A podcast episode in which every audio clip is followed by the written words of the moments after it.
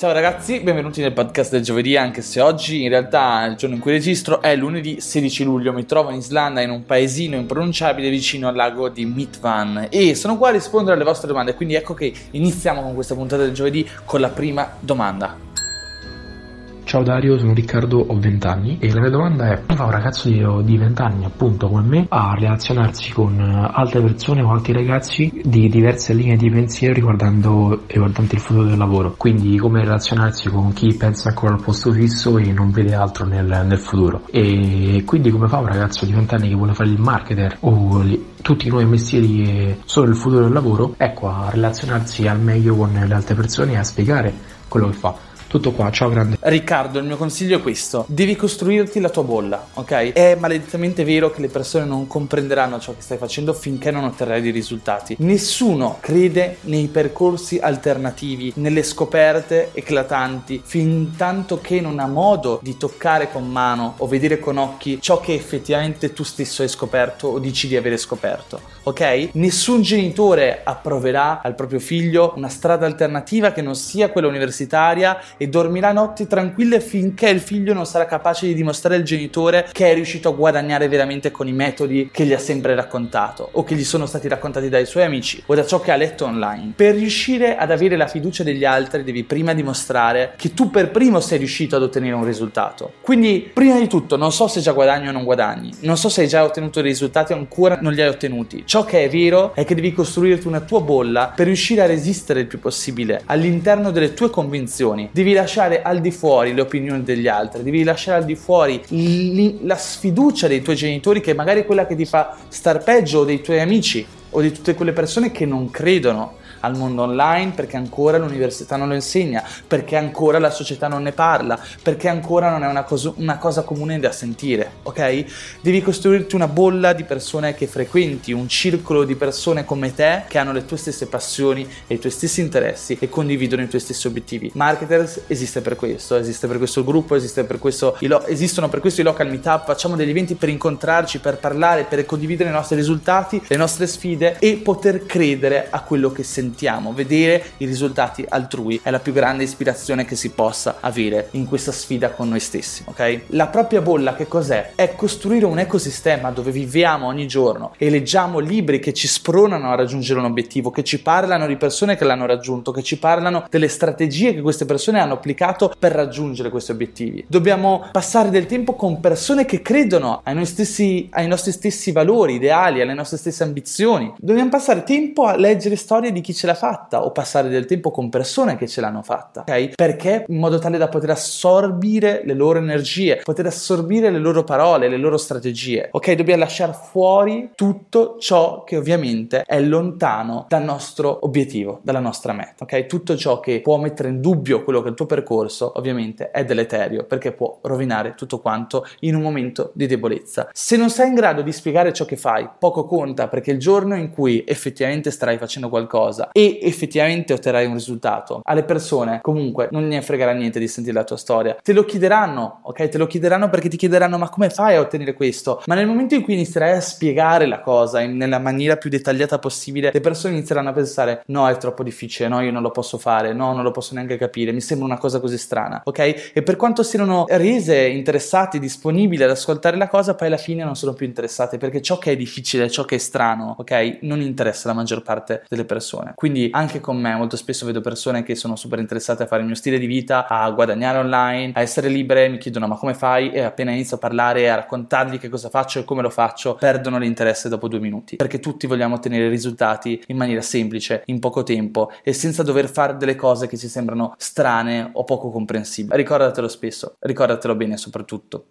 Ciao Dario, allora ne approfitto di questo nuovo bot per chiederti, secondo te, quali sono gli strumenti iniziali e principali per poter fare affiliate marketing? E secondo te così in linea di massima qual è l'investimento iniziale da fare? Grazie. Quanti soldi servono per fare affiliate marketing? Questa domanda Fabio mi è stata fatta veramente tante volte e penso che sia normale, no? Perché poi uno eh, dentro di sé ha paura di buttare i soldi oppure si chiede ok ma è una cosa che mi posso permettere di fare e quali sono gli strumenti che servono? Allora, ovviamente gli, gli, strumenti tutti e nessuno. Ovvio che qualsiasi strumento migliora il tuo lavoro, lo rende più semplice e quindi ti avvicina più velocemente al risultato. Un, un tipo di tool che secondo me porta tanti risultati è un tool come Adplexity o altri magari software di analytics, ads, ok, che trovano altre ads da altri competitor e che quindi riesci a copiare le strategie altrui molto più velocemente. Quindi riesci a testare tante landing page, tanti banner, eccetera, in maniera più veloce perché vedi già quello che sta funzionando cosa, sta runnando, cosa stanno runnando gli altri affiliate marketer. Quindi ovviamente uno spy tool come Adiplexity ti può cambiare la vita e ce ne sono veramente tanti. Adibuddy è un altro che consiglio tanto che è realizzato da due miei amici, Francesco Sottocornola, autore di Affilobook e anche Nando. Uno spy tool ovviamente è molto importante, però è ovviamente meno importante che un tracker. Il tracker non è che sia più funzionale, è che semplicemente senza un tracker è difficile analizzare i dati e trovare il segmento di pubblico che converte nella campagna alla fine il, le campagne di affiliate marketing non sono molto diverse dal lavoro di un giardiniere, lascia che ti spieghi. Hai un albero, l'albero è la tua campagna dove lanci questa campagna, fai pubblicità su tante persone e alla fine devi andare a potare tutti i rami secchi, ossia tutte quelle persone che non comprano, quindi identificare l'identikit di queste persone che non comprano. Esempio, vedo che alla fine i, ci sono quattro segmenti di persone simili che comprano il prodotto che sto promuovendo su Facebook. La donna 24-34 di di Londra con interesse moda, la ragazza 16-25 che vive a Sydney con interesse sneakers, eccetera, eccetera. Mi accorgo che questi sono i quattro rami, ok, che mi portano alle conversioni. Sono le quattro tipologie di persone che hanno degli interessi tali o delle, degli elementi di profilo demografico tali da portare delle vendite. Ok, quindi il mio lavoro di giardiniere, ossia affiliate marketer, è andare a tagliare tutti quei rami di campagna che non funzionano. Quindi magari vado ad escludere tutti gli uomini perché vedo che le conversioni vengono solo dalle donne. Terrò come uniche due nazioni su cui lanciare la campagna l'Inghilterra e l'Australia e andrò su un target femminile che va dai 16 ai 25 o 34 con interesse moda e sneaker, per esempio, no? E già qui ho ridotto la spesa e ho cercato di massimizzare quella che è la mia spesa solamente nel target che mi ha portato delle vendite. Quindi un tracker è tutto ciò che mi serve per riuscire a identificare tutti questi elementi, questi fattori, queste cose che mi permettono di capire chi è il target che sta comprando il mio prodotto, non puoi farne a meno. E ancora mi chiedi qual è il budget che mi serve per intraprendere un lavoro di affiliate marketing? Anche qui la verità, tanto, cioè per me colui che si lancia nel mercato affiliate, soprattutto mobile, che è quello che funziona di più in questo momento perché le conversioni sono molto più veloci da ottenere mobile, oppure da desktop, però allora in un mercato di dropshipping, e-commerce, eccetera, eccetera, il lavoro in questo caso consiste nel sperimentare e per sperimentare bisogna spendere nell'advertising, soprattutto quando si è all'inizio e ancora non si sa come fare, non si conoscono le dinamiche, è ovvio che bisognerà sperimentare molto per riuscire ad ottenere dei risultati e per sperimentare molto bisognerà spendere molto, no? È una trasposizione della stessa parola. Se vuoi testare molto per imparare, devi spendere molto per testare molto. Quindi sì, per l'applicazione e lo studio del metodo alla fin fine devi spendere, cioè secondo lo dico sempre, chi inizia a fare affiliate marketing insomma almeno 2000-3000 euro da sputtanarsi, eh? cioè testuale parole, sputtanarsi perché è probabile che li spenderai tutti e non ne guadagnerai un singolo euro finché magari non li hai spesi tutti e dopo inizierai invece a creare profitti e guadagnare, ci devono essere, ci devono essere dei soldi che non ti costino, che non ti costi sprecare, ok? Devi avere un budget con cui partire, che devi poter pensare, ok, se questi soldi li spendo, non ci guadagno niente, ok? Va bene lo stesso, L'importante è che imparo ed è ciò che guadagno. Tu non stai spendendo 3.000 euro sprecandoli, tu stai spendendo 3.000 euro per imparare a fare una cosa. Ci sono tante persone che spendono 3.000 euro per un corso o per andare un anno all'università. Per me tu stai spendendo 3.000 euro per imparare a fare una cosa. Ok, spendendo 3.000 euro hai magari diversi mesi di applicazione, uno, due, a seconda di quanto spendi al giorno, e hai due mesi in cui puoi sperimentare, fare advertising, lanciare campagne, iniziare a capire come funziona un tracker, eccetera, e sarà la miglior scuola del mondo perché comunque lo ripeto sempre ragazzi, la filiera in marketing è veramente il mercato più difficile dove devi avere un insieme di competenze che sia il copywriting, l'advertising, la capacità matematica di capire o comprendere una campagna, la capacità di analisi per comprendere il pubblico demografico, eccetera, capire su chi spingere, su chi non spingere la campagna. Ci sono un insieme di nozioni, no? È un approccio olistico, quindi chi sa fare affiliate marketing sa fare tante cose. Spero di aver risposto alla tua domanda e in bocca al lupo. Ciao Dario, avevo una domanda su Instagram. Sono indeciso se passare ad un profilo business da un profilo personale di una squadra sportiva che sto gestendo. Volevo sapere se questo può impattare negativamente sulla ricca organica dei post, dal momento che il profilo Instagram dovrebbe, business dovrebbe essere usato diciamo, per far partire delle inserzioni o comunque dei, dei post sponsorizzati e questo potrebbe dare il segnale a Instagram di essere disposto comunque a pagare. Ti ringrazio.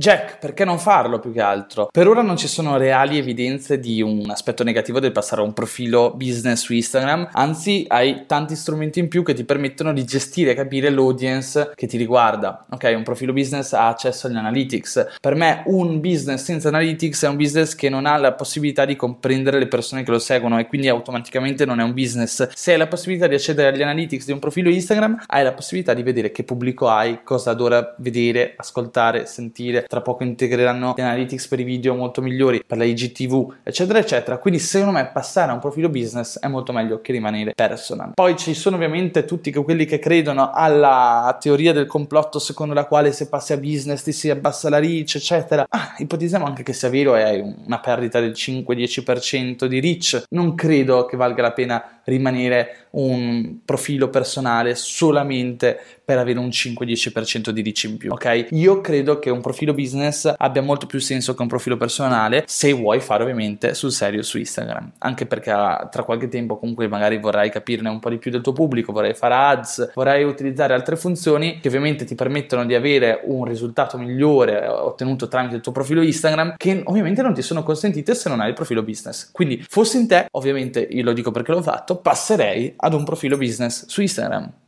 Dario, come si fa ad avere la spunta azzurra su Instagram? Allora, in realtà la spunta blu non è così difficile da richiedere, però è molto difficile da ottenere. Come si richiede? In realtà bisogna avere contatto con un media partner, che sono questi soggetti che hanno la possibilità di richiedere a Instagram la verifica del profilo in questione. Un esempio potrebbe essere un grosso brand. Adidas può richiedere attraverso questa submission la verifica del profilo di uno sportivo che sponsorizza, oppure una casa discografica come Sony può richiedere la verifica di un nuovo artista musicale che sta lanciando. Tutte queste situazioni situazioni, no? Se sei magari una rivista importante di moda, puoi richiedere la verifica di un fashion blogger. Questa è una delle tante modalità, la più famosa, secondo cui Instagram può verificare o un media partner può richiedere la verifica ad Instagram. Però ci sono ovviamente anche altri casi meno comuni dove ci sono sicuramente situazioni, ad esempio quella delle Olimpiadi, dove un arti- un, uno sportivo vince una gara, vince l'oro, ecco che Instagram magari si attiva e verifica il profilo perché in quel momento tanti media sono alla ricerca del profilo ufficiale e quant'altro. Quindi capite bene che magari se siete un fashion blogger famoso potete lavorare con un brand e il brand può chiedere la verifica di Instagram per voi. Se eh, come nel mio caso diventate, non so, un under 30 di Forbes, ecco che potete richiedere la verifica e magari vi, vi viene concessa. La richiesta non è una cosa a cui tutti possono accedere, non è una pagina web dove tutti accedono e si può richiedere. Ahimè, nella vita prima dovete aver fatto qualcosa che vi abbia portato a una condizione di successo, fama o popolarità che ovviamente giustifichi ad Instagram il processo di approvazione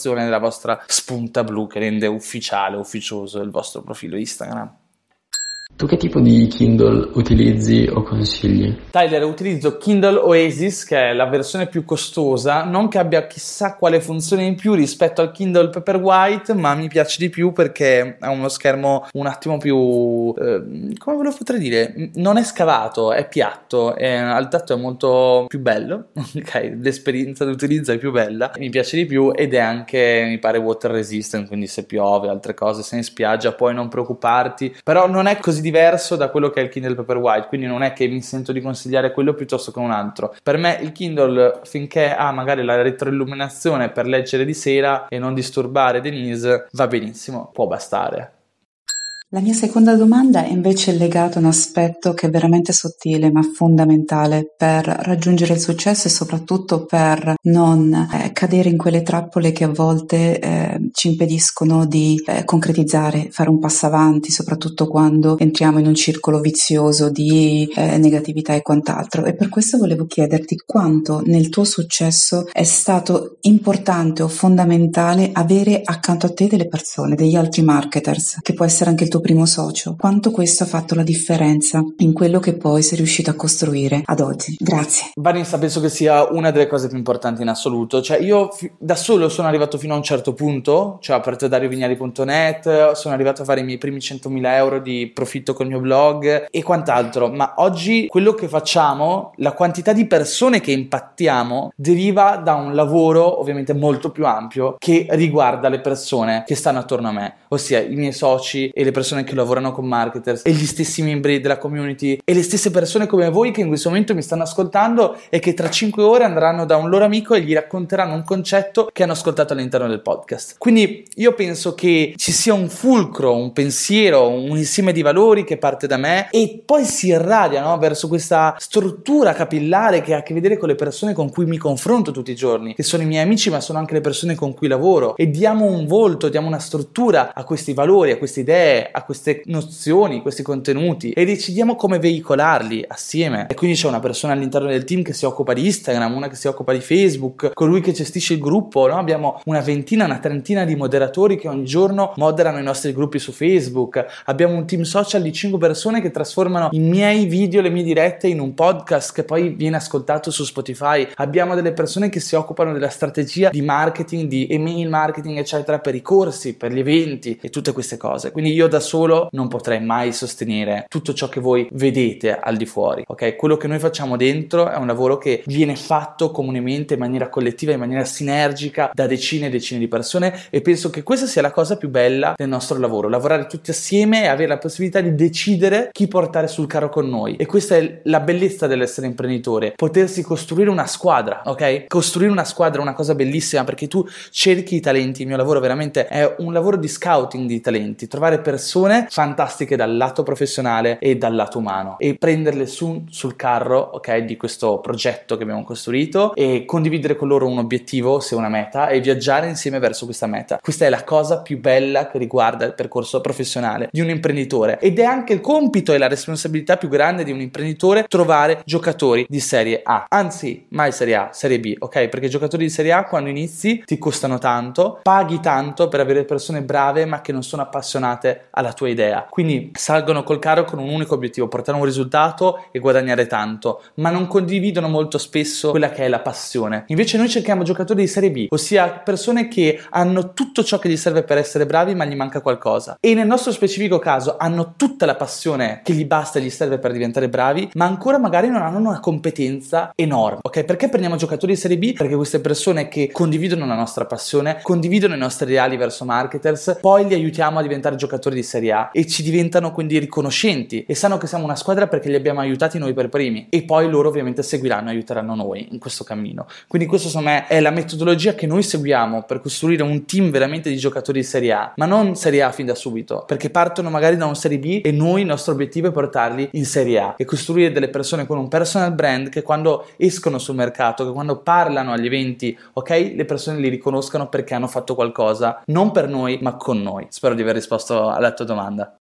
Ciao Dario, sono Fabio. La mia domanda è quali sono le tue strategie, eh, che criteri usi eh, per valutare un prodotto, un brand, un corso oggetto di, di quelle attività di marketing che sono poi alla base del tuo lavoro, che tu stesso eh, insegni e consigli? Cioè, ovvero che cosa fa Dario Vignali quando è consumatore o utilizzatore, quando subisce per così dire il marketing di altri? Fabio, domanda fantastica, fantastica. Allora, innanzitutto c'è una frase che dico sempre, è un aforisma che mi sono inventato, quindi ne vado molto molto fiero, che è il marketing viene capito solo da chi lo subisce, ok? Io non credo mai del tutto nelle persone che si reputano esperte di marketing ma poi non subiscono il marketing. Per me quindi subire il marketing significa essere affascinati da ciò che ti è venduto piuttosto bene, no? E io sono una persona che ha sempre avuto l'impulso di acquistare ciò che effettivamente ritiene adatto alla propria situazione, alle proprie passioni, alle proprie ambizioni, no? Quindi è facile vendere me se trovi gli angoli di vendita giusti per me. Non sono una di quelle persone che eh, se se lo può permettere si fa problemi ad acquistare qualcosa che reputa interessante per il proprio percorso. Ok? Quindi questo è sicuramente il primo elemento che mi riguarda. Uno, sono comunque un acquistatore impulsivo nel momento in cui trovo qualcosa che mi affascina o mi interessa o che magari mi fa immaginare degli scenari futuri piacevoli. Quindi se vedo un prodotto il mio cervello automaticamente alla ric- va alla ricerca di qualche modo per giustificare l'acquisto. Quindi ci sono persone che invece di cercare il modo per giustificare giustificare l'acquisto cercano un modo per non giustificare l'acquisto, quindi cercano di limitare l'acquisto, io invece cerco addirittura di impegnarmi a trovare un motivo valido per acquistare e quindi capisci che molto spesso cado facilmente nelle trappole del marketing degli altri, ma proprio per questo capisco il marketing, ok? È una cosa che mi è sempre piaciuta analizzare i funnel di vendita degli altri, capire le strategie di vendita, capire perché qualcosa mi affascina, perché ha presa sul mio cervello, sui miei pensieri, sulla mia mente. Allo stesso modo però mi stai chiedendo cosa ne penso dei contenuti di marketing,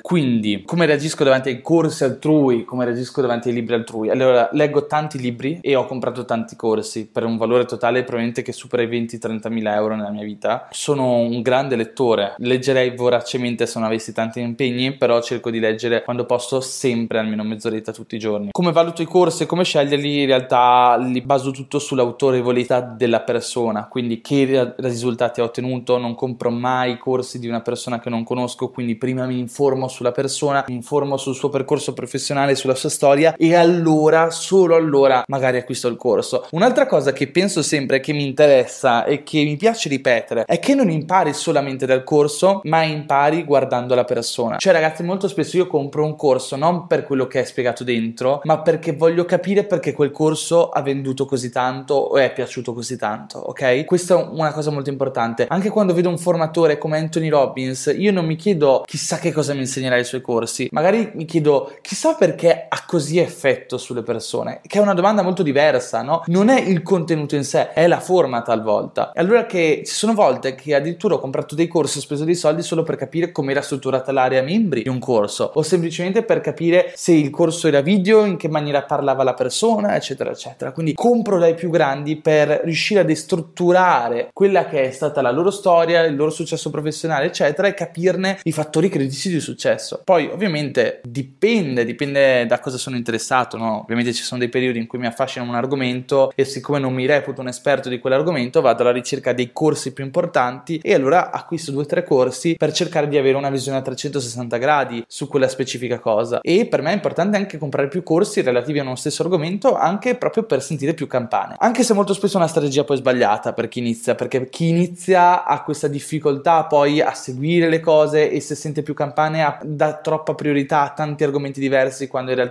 almeno all'inizio è importante trovare una strada, applicarsi, seguire quella strada per qualche mese, vedere come va, perché se poi uno inizia a leggere tanti libri, tante storie, tante strategie, non inizia mai poi e non passa mai all'azione.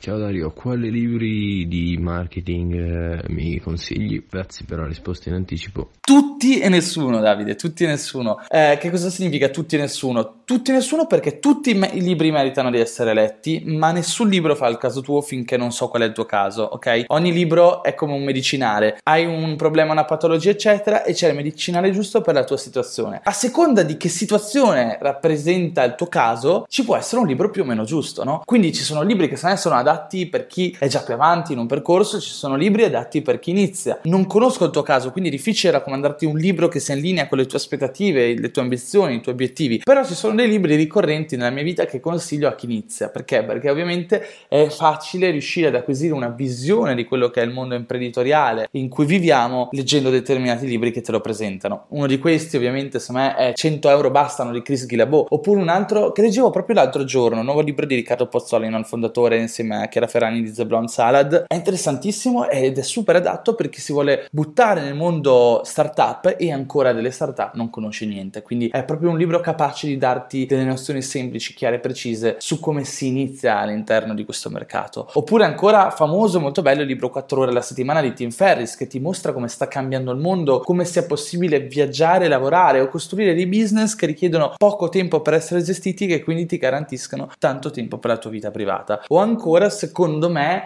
ci sono dei libri di crescita personale invece piuttosto che professionale che sono super interessanti, no? Psicocibernetica di Maxwell Maltz, anche l'ultimo di Filippo Ungaro è interessante, lo leggevo poco tempo fa, Vivere a pieno, oppure ancora parlando di altri libri che mi sono piaciuti molto di crescita personale, beh, Napoleon Hill, pensa e arricchisci te stesso, ok? Oppure anche come trattare gli altri e farsi gli amici, sono tanti libri che magari hanno influenzato la mia vita e l'hanno migliorata in qualche modo. Questi sono alcuni tra i miei preferiti, probabilmente ce ne sono tanti, tanti altri.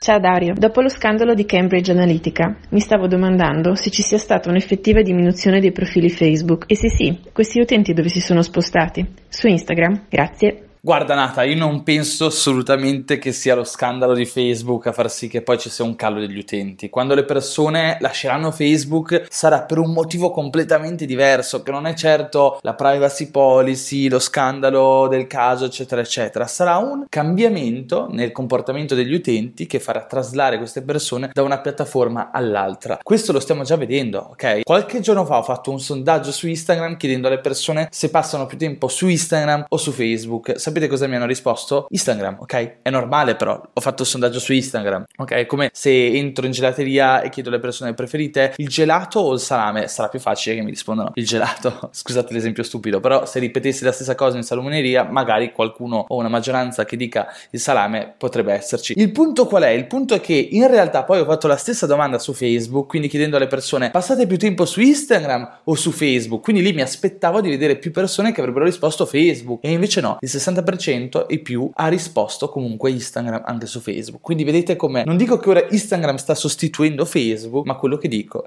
è che sicuramente c'è un grande passaggio d'attenzione da quella che era la piattaforma di Facebook a quella di Instagram. La gente usa ancora Facebook per diversi motivi, magari professionali, per questo non sto dicendo che Facebook sta fallendo, ma si sta spostando sempre più su Instagram per passare la maggior parte del proprio tempo e questa è una cosa interessante e che ci deve far pensare, soprattutto se facciamo business online. Penso di aver risposto alla tua domanda in qualche modo.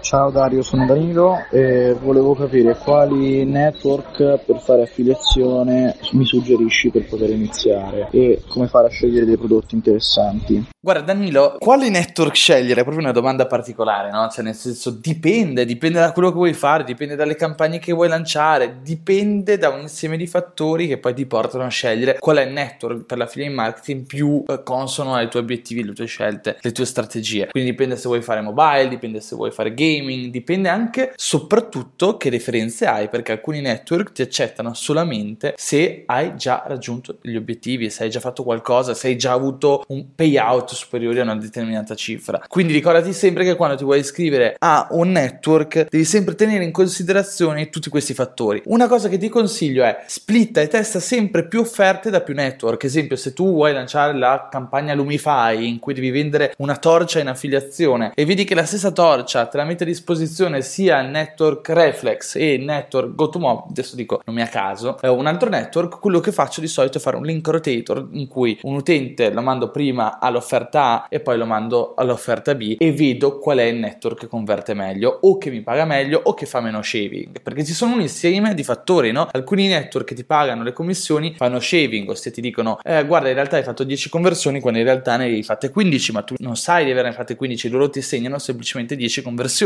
quindi praticamente ti rubano delle conversioni per aumentare i loro profitti. Ecco perché è importante splittare no? testare più offerte più prodotti. Un'altra considerazione da fare è che molto spesso questi merchant hanno ovviamente pagine di vendita diverse, quindi a seconda del network su cui si appoggiano, magari hanno pagine che hanno un'estetica diversa, un conversion rate diverso, quindi ecco che magari potresti trovare lo stesso prodotto, ossia la torcia Lumify, in vendita su un network A che ha una determinata pagina di vendita con alcune caratteristiche e la stessa torcia in vendita su network B con un'altra pagina di vendita con altre caratteristiche. Non è detto che siccome ti pagano uguali due network andrai a guadagnare uguale, dipende anche da quanto converte la loro pagina di vendita. Quindi devi stare attento a questi fattori, a tutte queste cose, quindi testa il più possibile, prova tanti network all'inizio, quando vedi uno che comunque ti dà delle soddisfazioni, cerca di investire il più possibile su un network in particolare. Perché questo? Perché ovviamente avrai più potere di contrattazione. Se lavori con tanti network, magari inizierai a guadagnare qualcosina su un network, qualcosina su un altro network, eccetera, non sei un grande affiliato per nessuno di questi network, no? E quindi non hai un grande potere di contrattazione con questi. Se invece lavori solo con un network, ok?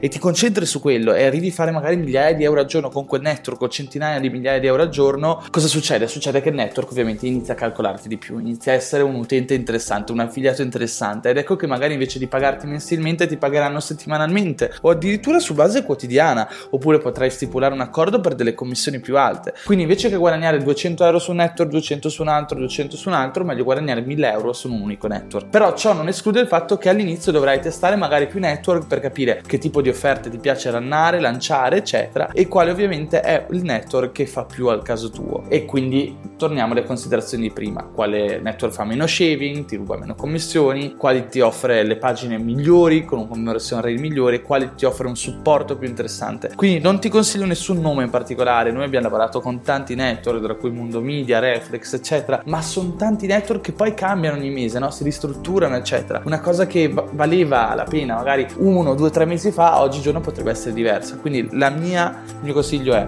testa, testa, testa finché puoi. Ok? Ci vuole testa. 烦。